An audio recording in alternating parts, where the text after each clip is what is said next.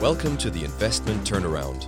In this podcast series, Dr. Mariana Bozesan interviews world renowned investors, scientists, and other personalities who share their solutions toward the sustainable transformation of our financial systems.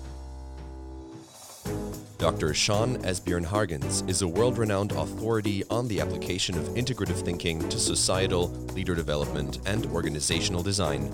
In 2011, he founded Meta Integral, a social impact network that supports the global transformation of leadership in business, investing, and capital. He's the author of numerous articles, chapters, and books. Sean, thank you so much for being here today and welcome to our podcast. Oh, thank you, Mariana. So great to be here. It's been way too long since we've caught up, so I'm looking forward to today's conversation to connect and to exchange ideas and also to you know hear a bit about what's happening in your world. Well, yeah, thank you. Uh, it, now it's uh, you go first. so my first and most favorite question is. Um, how did you become such a unique and internationally recognized force for good? What happened in your life that put you on this path? Well, I think in many ways it really started in Africa when I was living there, um, working with UNICEF and a few NGOs. I was in my 20s, and I what came across was given a copy of Ken Wilber's Brief History of Everything, and when I read that book and I read it like in one sitting because it captivated me so much, I had what I call an intellectual satori, which means I it's my way of describing I basically had this expanded moment of insight and awareness that you know really kind of took over my consciousness for several days. And it was in relationship to what I had just read and the, the experience was basically by reading about this integral vision that Ken Wilber describes in that book, I saw an alignment between who I was in my life and, and what I wanted to do with the rest of my life, which was basically engage with that integral vision in one way or another.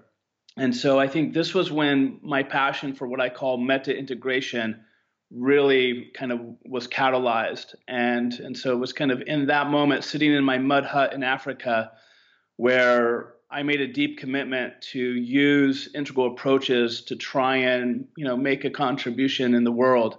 And so that was really where it started. And then you know that was you know back in like 97 so for the last you know 20 some years I've I've dedicated my whole life to developing integral approaches to you know any number of fields, um, you know, including ecology and education, um, investment, um, you know, um, business, research. Um, but I think it all goes back to that that moment of reading Ken's book. Wow. So what what else? I mean, uh, from from what I, I know you a little bit, and I know that you're a deeply evolved human being. And uh, so I'd like to, before going into the uh, the details of uh, of your actual work, I'd like to know more about your interior transformation because our, as you know, you and I are agree on the fact that the road to exterior transformation that we all need badly these days yeah. uh, goes over interior transformation. So, what happened specifically to you that, uh, how should I say, led you toward deepening your personal interior transformation? Was it pain or pleasure? How did you, what did you do on the on the inside? Yeah, I've always I've always been a seeker. I've um, I've been engaged with you know multiple traditions over the years. I've you know part of the integral vision is you know what they refer to as integral life practice. You know this idea that you have multiple layers or dimensions of yourself, all of which need um, engagement, exercise, development.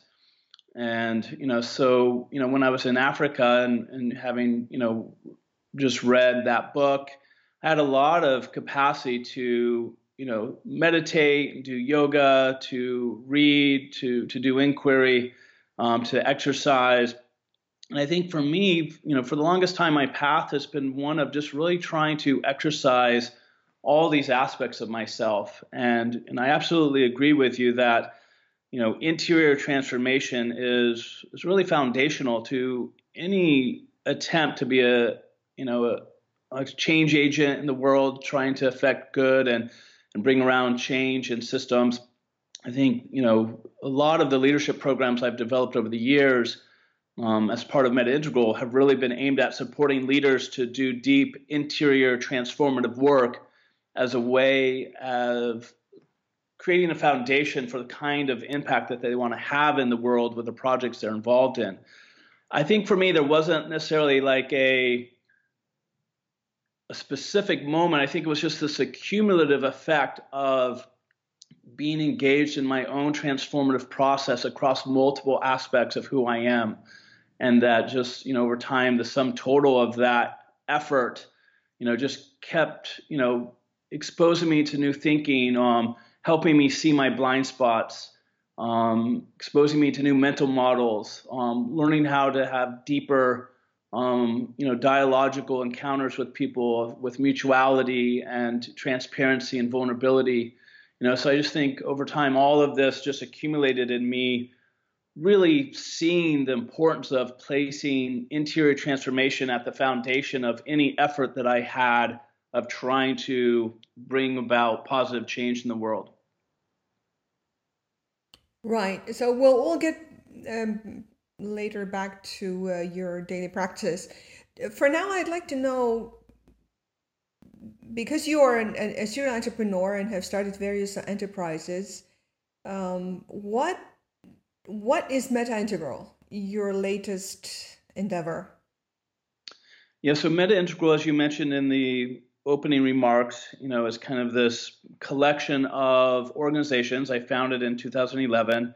You know, it originally was three companies, a nonprofit 501c3 foundation, a and then two S corps, a you know training academy, Meta Integral Academy, and then Meta Integral Associates, a group of um, executive consultants that work with organizations and businesses.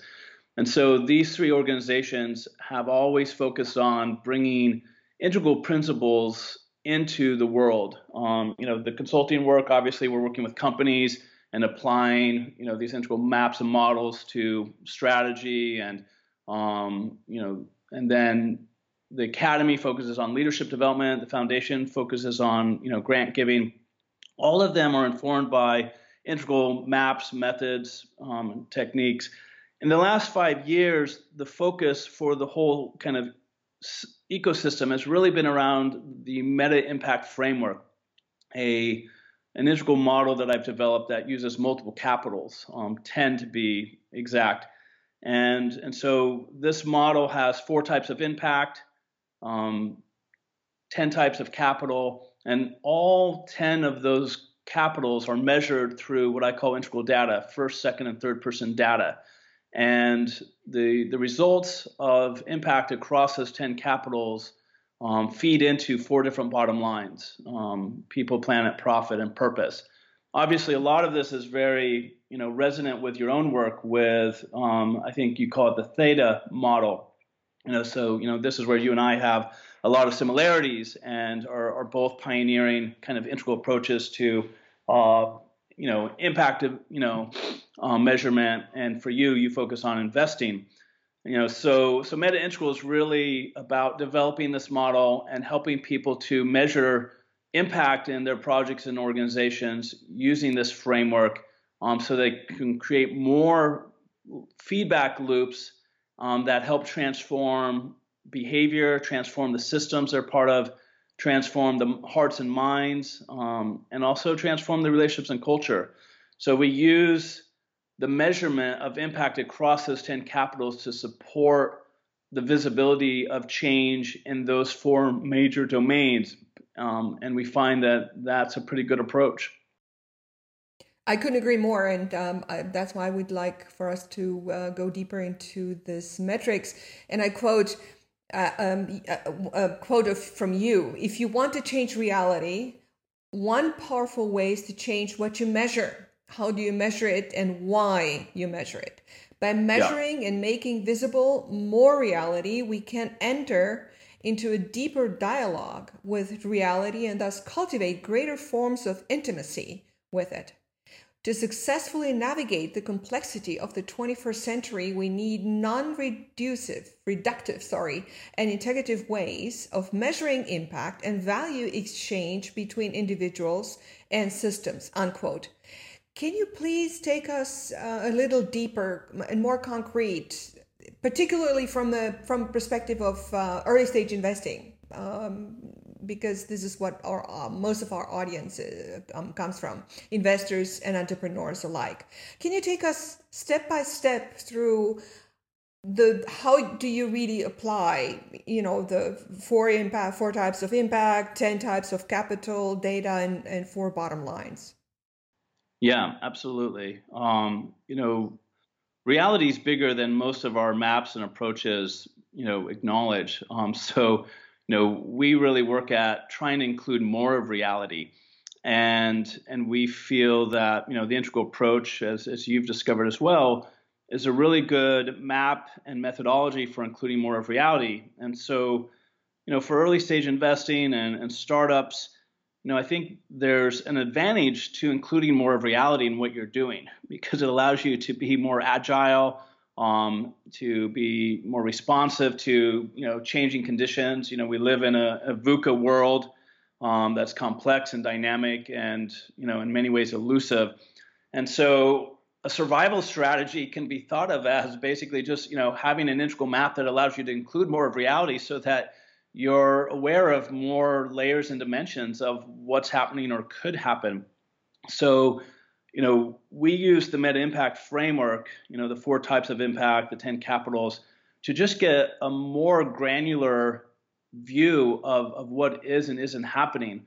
Um, and so, just to give one example that I like to give when I'm introducing the meta impact framework, you know, one of the companies we are working with is a forklift company that develops a digital platform on a tablet that um, drivers use to um, check um, you know, the status of the, forklift they're going to be driving, do a safety check, and um, you know, manage the maintenance of the equipment and you know these kinds of things.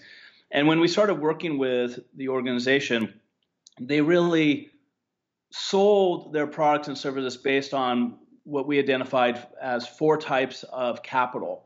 So they highlighted health capital or, or the safety value of using their um, tablets and software, um, the knowledge capital of having real time data um, and ways of communicating with drivers digitally, um, the manufactured capital in terms of being able to manage um, the fleet of forklifts within warehouses um, and the equipment associated with it, and then financial capital in terms of helping to save costs.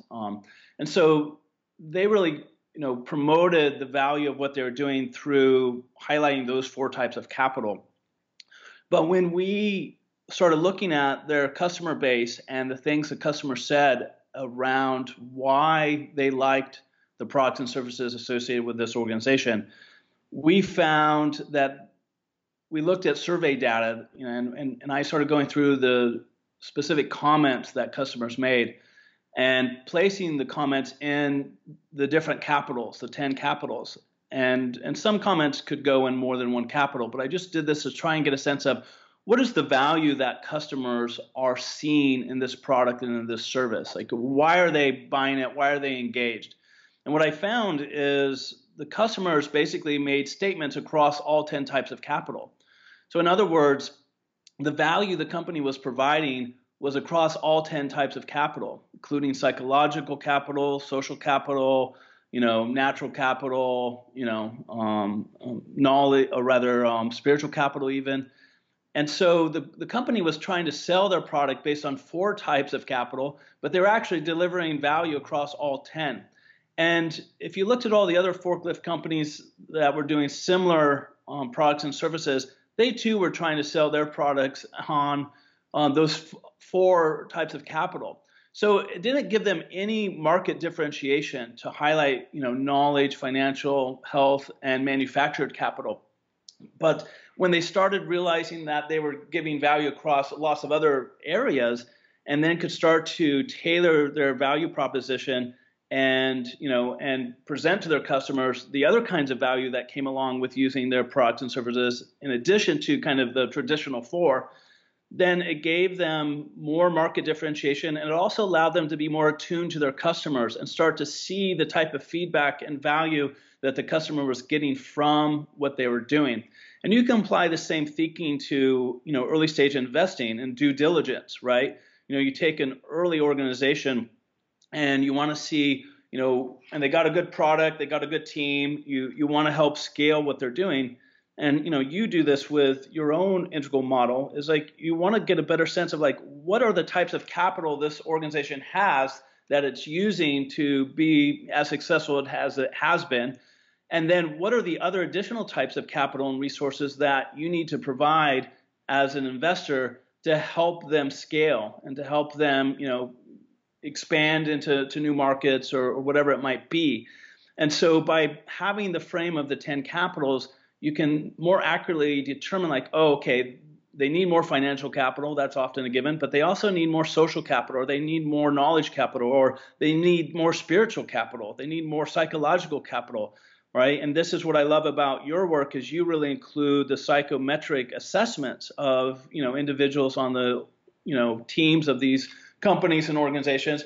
And we find that's really important, you know, to be able to assess the emotional intelligence, interpersonal capacity, the clarity of purpose of leaders, right? So, so our system's designed to do that as well, and to better understand, you know, what are the you know resources and and forms of of strength and capacity that an organization has, and then how do you invest in it, and not just invest in it financially, but invest across the ten capitals. Um, so let me pause there and see, you know, what your sense of all of that is, and if you have any questions. Yes, I couldn't agree more. Yeah. The questions I have are related to the exact measurement. Yeah. For so instance, yeah, uh, how, how do you do that, and how do you do that over time? In a particular, in our particular case, you invest, and of course, you want to exit at some point in time, and over the invest time, you need to make sure that people grow and don't decline. So all these measurement criteria, you know, psychologically, spiritually, all the factors that you measured, how do you really bring about that measurement? Yeah, so we we start by doing an assessment of what measurements are they using, what are the KPIs they're using. Um, and we use KPIs in kind of a fun and different way, right? KPIs is typically defined as you know key performance indicators, but for us, performance is primarily associated with clear impact, um, um, which is about the transformations of bodies and behaviors. So when we're dealing with systems, we talk about key process indicators, and when we're talking about teams um, and cultures, we talk about you know key participatory indicators. You know, how well are you engaging people and including their voice and aligning communications? And when we're talking about the individuals themselves, we talk about key presence indicators, like how present are they? What's their capacity for self-reflection and so forth. So we we do an analysis of you know what are the current metrics and KPIs that the organization's using you know across these four types of impact um, and you know, and and thereby, you know, what types of capital are they tracking and measuring and including, both informally and formally? Because one big thing we come across is that organizations are almost always trafficking in all 10 capitals, even if they are only including three or four in kind of their you know annual report or in their you know kind of you know process of, of measurement right? All companies are tracking their financial capital. They're usually also tracking their human capital and their manufactured capital. Some are tracking their natural capital and some are tracking their social capital. Um, but informally, they're almost always also tracking, you know, cultural capital, psychological capital, um, health capital, and so forth. So we identify which metrics are they using and which ones are they doing formally, and we make a, a meta impact profile, which basically like kind of a radiograph of the 10 capitals and and you know which ones are formally being tracked and which ones are informally being tracked and then which ones are not being included at all. And then we make suggestions as to you know what additional metrics might they use to expand um, to you know either um, areas that they're not including currently or if there's informal inclusion, how might we change that to formal inclusion? So, for instance, you know, a lot of companies will provide coaching as part of leadership development, but they're not really including that as part of their official way of tracking the psychological capital um, or knowledge capital um, within the system. And so they're using it informally. So we help them then convert that to a formal kind of measurement where they they more explicitly include that coaching work as part of what they're tracking. And so that might involve um, creating a more formalized, you know, kind of leadership development plan that then feeds data into, you know, a dashboard of what a leader, you know, goals and aims are and how they're trying to transform their own behaviors and mindsets and relationships. Um, it might include bringing in some psychometric assessments personality assessments or vertical development assessments, um, you know, and doing some pre and post um, evaluation over a six month or 12 month period, right? And so you take an informal metric like coaching, and then you start creating more formal documentation. You know, maybe that individual starts creating, having a journal or providing certain types of self report around key transformative moments in their coaching process um, you can have the the coach submit, um, you know, fill out a form and submit information about the key transformations they've observed. So that would be more second person data, you know, or as I mentioned, you know, you can have the psychometric data, which would be the more third person data. So we really start with where the company's at and then look at what their resources and knowledge base is around different types of metrics and then start to include more metrics, um, you know, based on that analysis. Brilliant. Uh, so, out of curiosity, what type of organizations are we ta- are you talking about? Are these later stages, uh, big organizations, early stages, startups? So, from your expertise, who what organizations are more open to adopt such measurement criteria and such work that you're offering? Yeah, it's a great question. Uh, we've Meta Integral you know, has primarily been a consulting company, and and as you know, and working with you know generally more progressive organizations, you know, a lot of companies that in one way or another are wanting to be more integral. So in that sense, we've been really fortunate to work with some really interesting, creative kinds of organizations and companies. A lot of them have been more well established. Um, we've also done a lot of work with some of the bigger um, names such as Google, IBM, Microsoft, and so forth. We haven't done this um, meta impact work with them. We've worked with them, you know, in terms of just more kind of integral, you know, strategy and and you know and other aspects of what we offer. The, you know, currently we're working with several organizations, um, several of which are in the regenerative agriculture space, um, and and several of which are, you know, kind of you know more early stage organizations, kind of more startup, and that are looking for innovative ways to get an edge on what they're doing and with um, market differentiation. We're also now in conversations with a potential partner that does early stage impact investing, and they're wanting to help us take the Meta Impact framework and create a digital platform so that the companies that they're working with can basically get a meta impact profile early on and it can help the investors determine how to support those seed stage organizations to scale. So, you know, we work with nonprofits, we work with, you know, organizations in the sustainability world.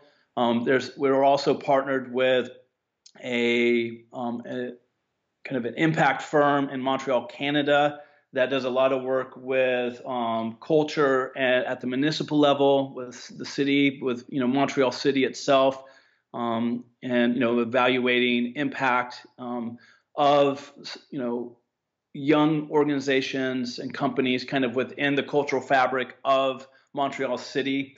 Um, you know, we're also working in healthcare. We've done some interesting work in South Australia with a big 70 person, 70,000 person healthcare system, uh, government organization.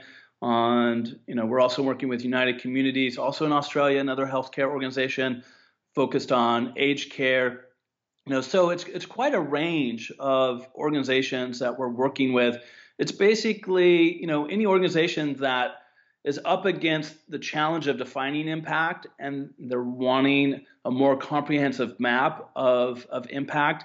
As you know, that you know people use the phrase impact to describe all kinds of things. You know, impact investing in many ways doesn't even really know what it's talking about yep. when it comes to impact.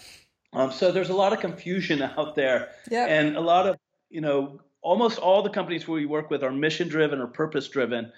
Um, and they're trying to, in our words, close the mission metric gap, right? So they're an organization that has a very clear mission. They are trying to include metrics to help them stay on track to that mission, but they're really confused about what metrics to include and how to include them to help them achieve their mission and their purpose.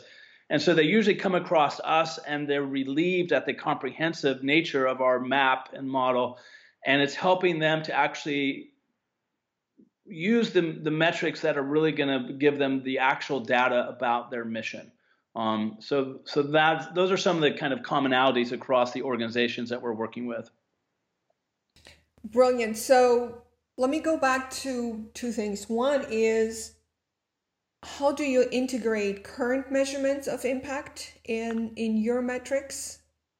Do you use any quasi standards or there aren't any standards. So i'm talking about quasi standards do you use iris from GIIN do you use GIIRS do you use use GRI in terms of the the how should i say the traditional impact measurement criteria. Yeah. And the second question is what are the tools that you're using for the interior dimension the psychometrics um, data? Yeah. So you know, the meta impact framework is a meta model. And so it's able to use any and all metrics. I haven't come across any um, standard system of metrics that can't be included in what we're doing. Um, and and so depending on what the client's using, you know, it's very easy for us to work with those standard systems of metrics. You know, the SDGs, for instance, um, you know, and, and the others that you mentioned. Um, the digital platforms that we're developing are going to be designed to easily interface and include all those kind of you know traditional metric standards. Um, our work to date has been more kind of homegrown in terms of working with um, the metrics that the organization is currently working with, and then helping them to situate that within a larger framework, and then help them see how it relates to some of those more traditional approaches if they're wanting to include that. And some of them already do. Um, and, you know, for instance, I've done some analysis around the SDGs and looking at of the 10 capitals, what are the top three capitals that are really needed to measure progress in each of the 17 SDGs? And what I find is that, yes, different SDGs draw on different types of capital, you know, out of the 10. But you really, overall, from a meta perspective, you need all 10 capitals to really measure um, the 17 SDGs. Um, and in addition to that, most of the efforts at measuring the SDGs are what we would consider third-person metrics um, that are, you know, basically a, you know, kind of statistical-driven, numerical-driven um, types of measurement. But the real heart of the SDGs really relies on is, and is dependent on what we would call first and second person metrics. Um, you know, so second person metrics being the more participatory types of metrics and practices um, around governance and engagement. Um, a lot of design thinking approaches use participatory um, metrics. Um, and this is really kind of dealing with structures and social dynamics.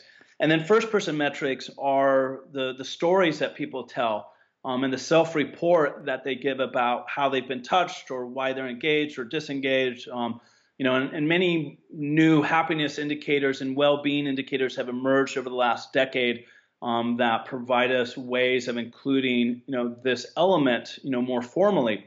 Um, and so a lot of our work is, is less about interfacing with the traditional metric standards because we find most of them really only include third person metrics. And we find the most transformative power and potential lies in including the first and second person metrics. Um, and so we do a lot of work with companies and organizations to um, include those metrics, including you know the first person psychological development. Um, you know we use um, assessments like you do, you know Lectica, um, the sentence completion Test, strength finders, um, you know the the you know team evaluations, um, and you know so there's so many metrics out there that it's you know it's, it's overwhelming the number of metrics. Um, you know and in the you know the interior domains um, you know we do interviews we do different types of focus groups you know um, can different types of you know taking photographs um, of team events um, and, and and getting quotes from people about um, most significant moments and and basically our strategy is making first, second, and third person realities visible. So we don't really focus on objective data. Um, we focus on integral data um, because we feel the subjective data is as valuable as the objective data. And we generally have this mindset that objective data is true and subjective data is not true. Um, or much less true. And we just don't find that to be the case when it comes to measuring impact and closing the metric mission gap. And so this is why we use the frame of first, second, and third person data, is it helps get us out of the binary of objective and subjective. Um, and we find that objectivity is less important than visibility.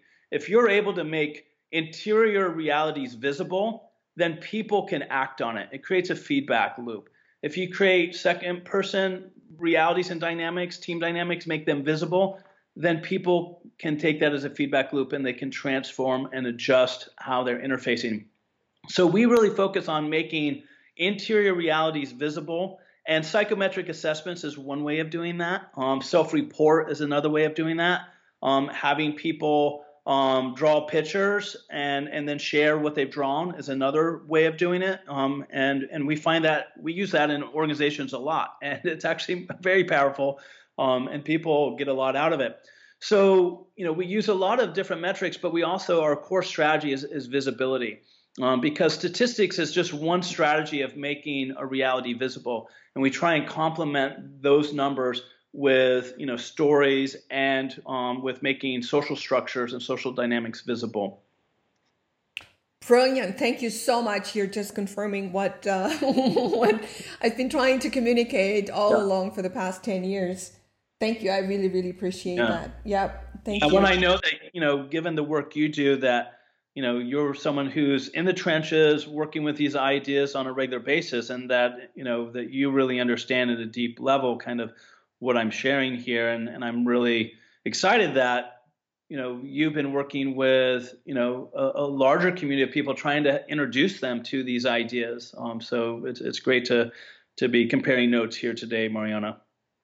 Yeah, thank you. I, think that's extremely important, as you said, to be out in the trenches just like you are and not theorize about stuff, but really take money and put it down there and make it work and yeah. not waste it, but really create the abundance uh, so that people see that that works and they see that it's not just the theory, it is something that can be transformed. And the more we unleash our interior dimensions and make them visible, as you say, and yeah. combine them with traditional exterior measurement criteria, then I believe that we have a greater chance to saving ourselves.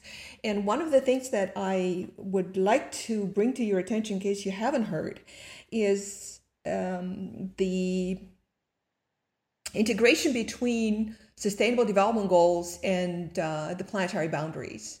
Right. Because one of the most important aspects that have not been looked at, everyone is, you know, we have agreed on the Paris Agreement and we have agreed on the Agenda 2030, the UN SDGs. But then if yeah. you look at how the UN SDGs have been applied formally or informally over the past uh, few decades, you see that they're so contradicting each other.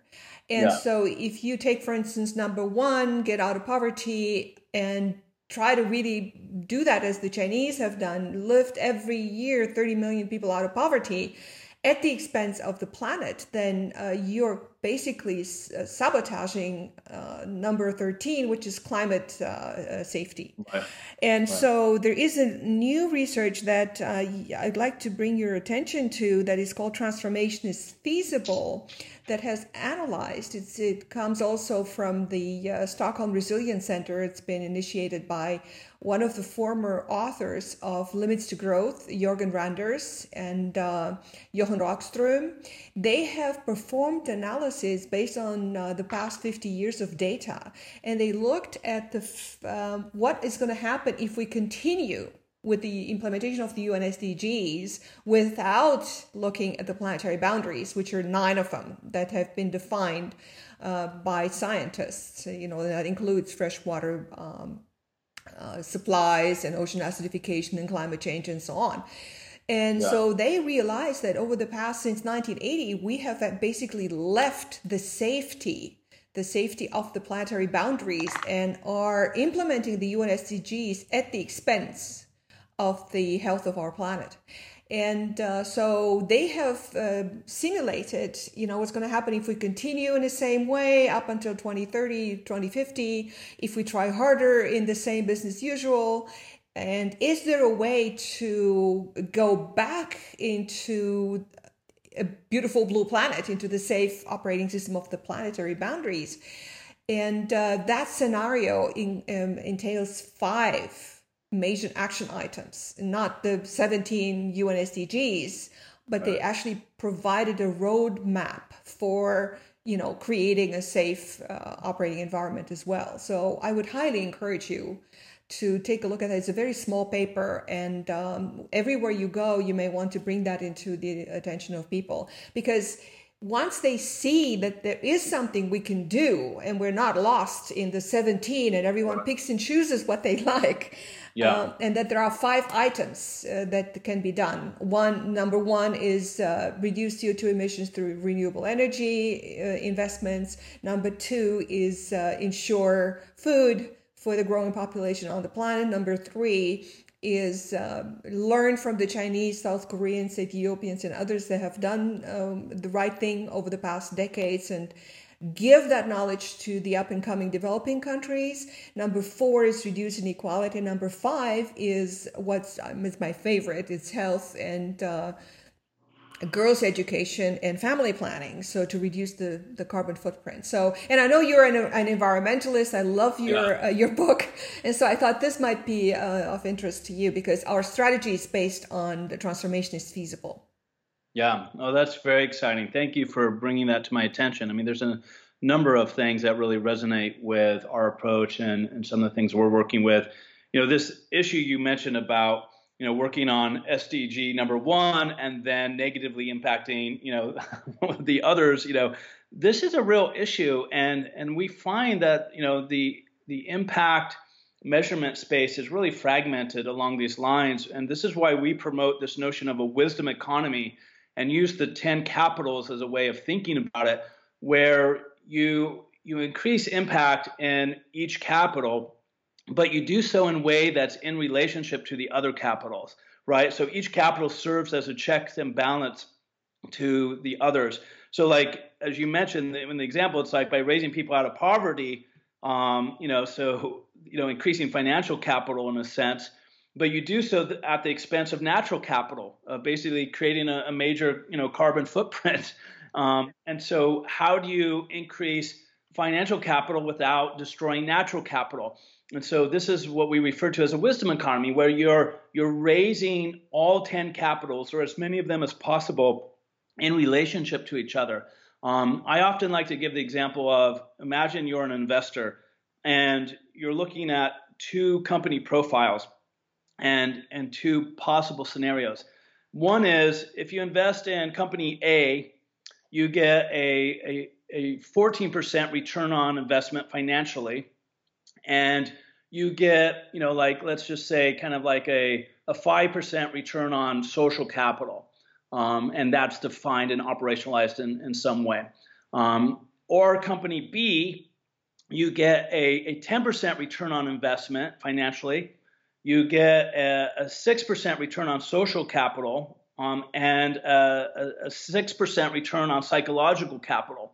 Um, and that's operationalized in, in, a way that makes sense. Um, and so you're having to choose, like, basically, do I make less financial money by investing in company A um, or rather in company B, make less financial money because you're going from, you know, like a 14% return to a 10%, but I'm increasing the positive impact I'm having in these other two types of capital, right? And so that's part of what we want to do is we want to give investors that choice so they start to see, oh, I might be getting a slightly less return on my financial investment, but I'm getting an increase in the investment return in these other capitals and and I want to choose that because while having a return on my financial dollar is important, I want to do it in a way that you know maybe in some cases I'm making a little less, but I can see how I'm increasing the impact across these other capitals.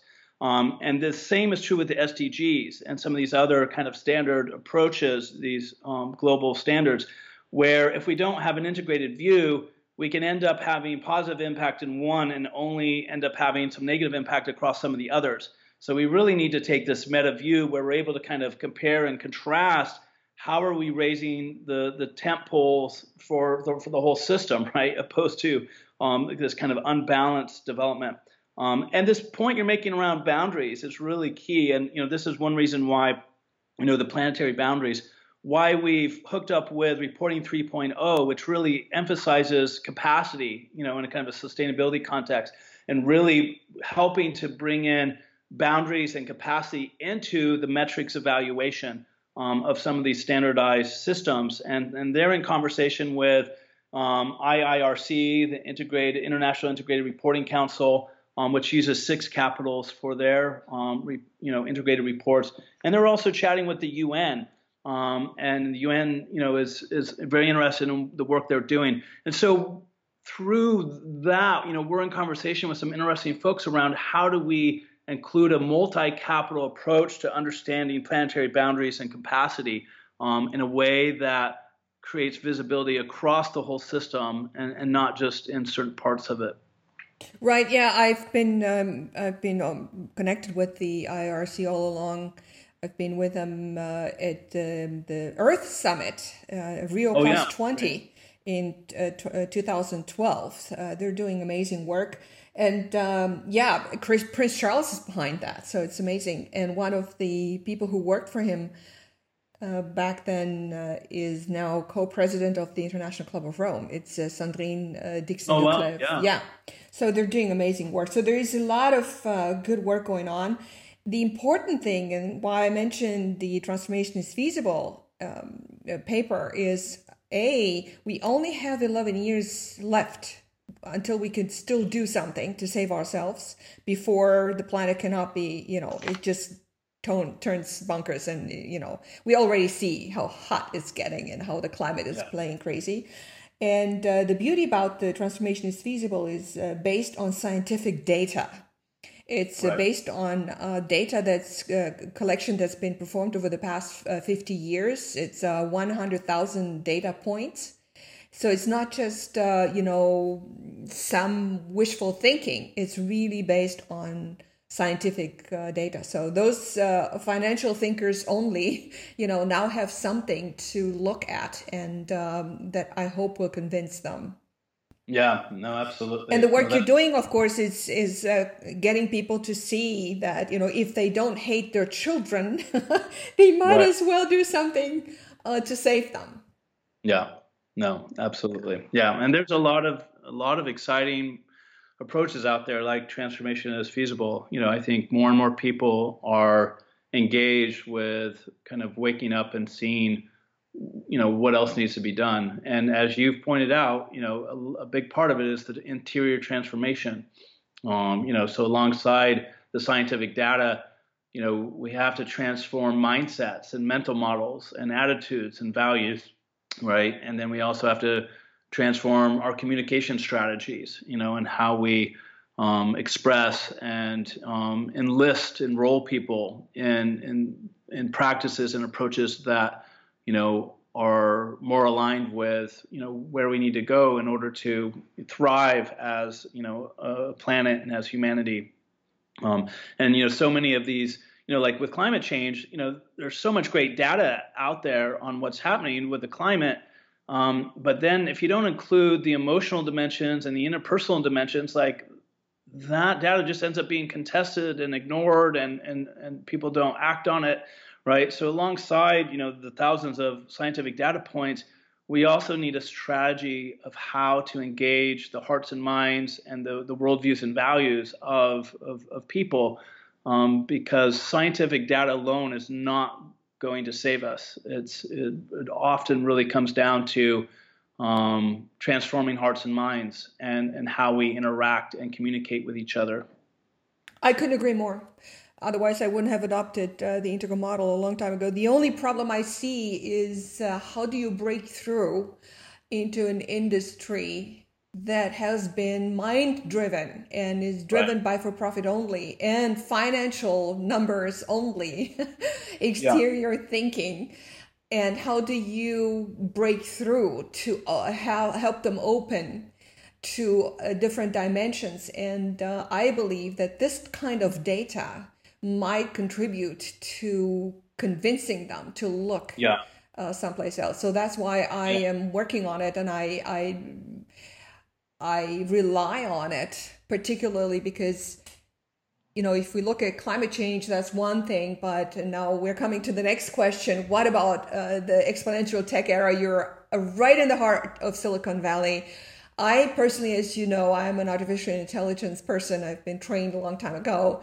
And uh, so, what is your take on this? How is AI going to change us? How, how do you think is are we going uh, we with our integral thinking uh, yeah. going to influence uh, influence um, or maybe avoid the development of uh, AI systems that contain built-in biases from egocentric or ethnocentric right. mindsets? Yeah, I've I've been tracking and reading and exploring and discussing the AI issue uh, for a number of years, and I think it's extremely exciting and extremely scary.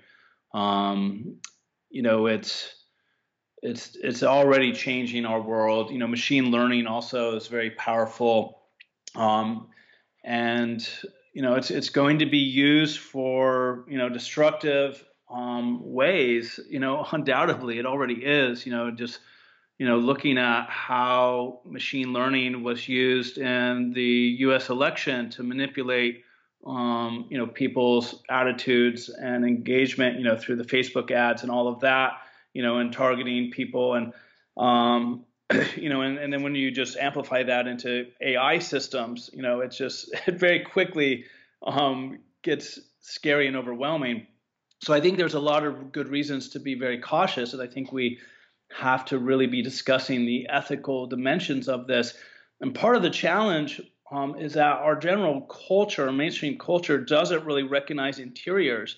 Um, and so I think that's one of the, the ways in which AI ends up going unchecked is because we don't really understand psychology, spirituality, or relationships. Um, and, and so I don't think we really get the kind of impact that different types of AI scenarios have. Um, or we don't understand consciousness very well, and so we don't really understand what AI sentience is really about, or, or how it's similar or different from human sentience. Um, so I think we're we're likely in for a really rude wake up call around you know some of the implications and impacts of of AI technologies. I think part of the issue is having people like you and I working with you know AI and kind of for good you know like how do we use ai for good and and have it contribute to um, a better world um, you know so i don't know that i've i don't there's there's a lot of issues involved with this, and so I just think it's an important topic, and I'm glad you raised it because I think we need to be talking about it. People need to get more educated around these realities and how they interface with you know whatever it is they're involved in. You know whether it's impact investing or you know in environmental action or you know working um, overseas and, and different you know kind of community building initiatives. Um, I think AI is relevant to all of us, and and we need to get more versed in in the pros and cons of it. Yes, well, as you know, I'm a technology investor and as an AI yeah. person, it's not just about um, using the integral model to de-risk investments. Uh, the it sounds so financially driven.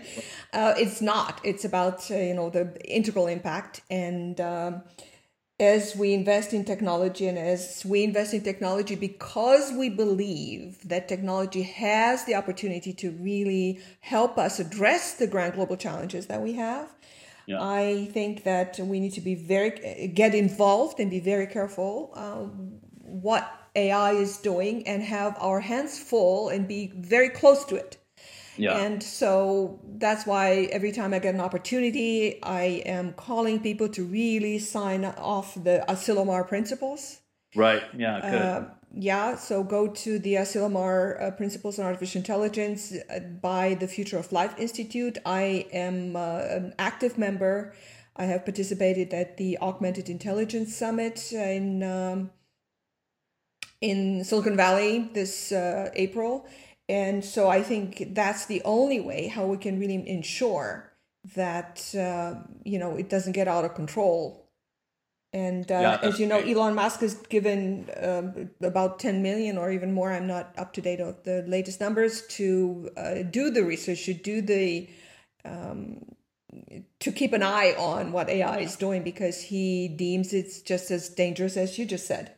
Yeah, yeah, yeah. I I find Elon Musk to be a really important voice out there on this topic. So I'm glad you mentioned him and, and mentioned the Asilomar principles.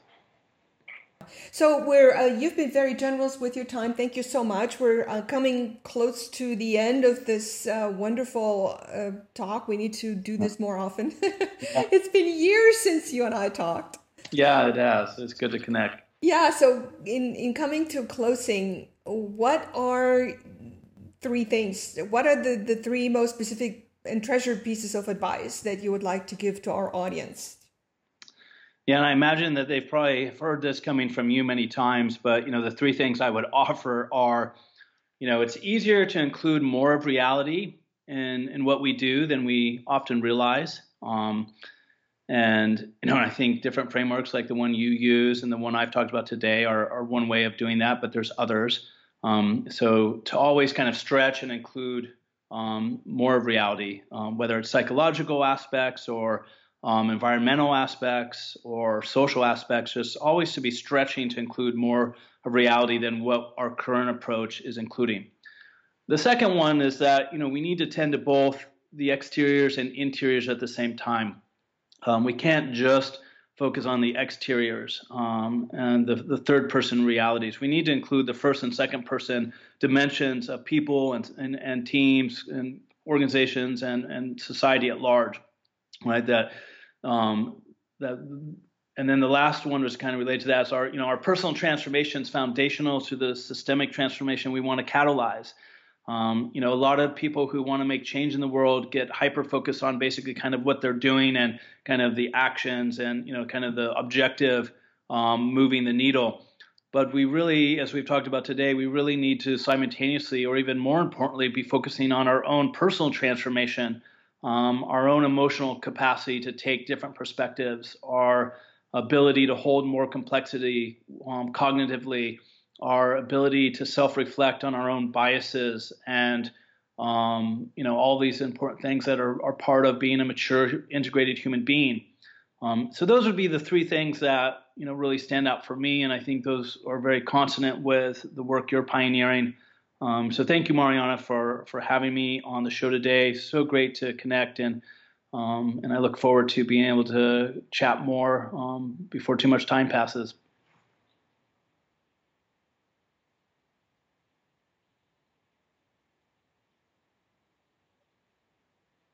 Um, uh, people can go to metaintegral.com, um, dot com, M E T A I N T E G R A L, Meta Integral.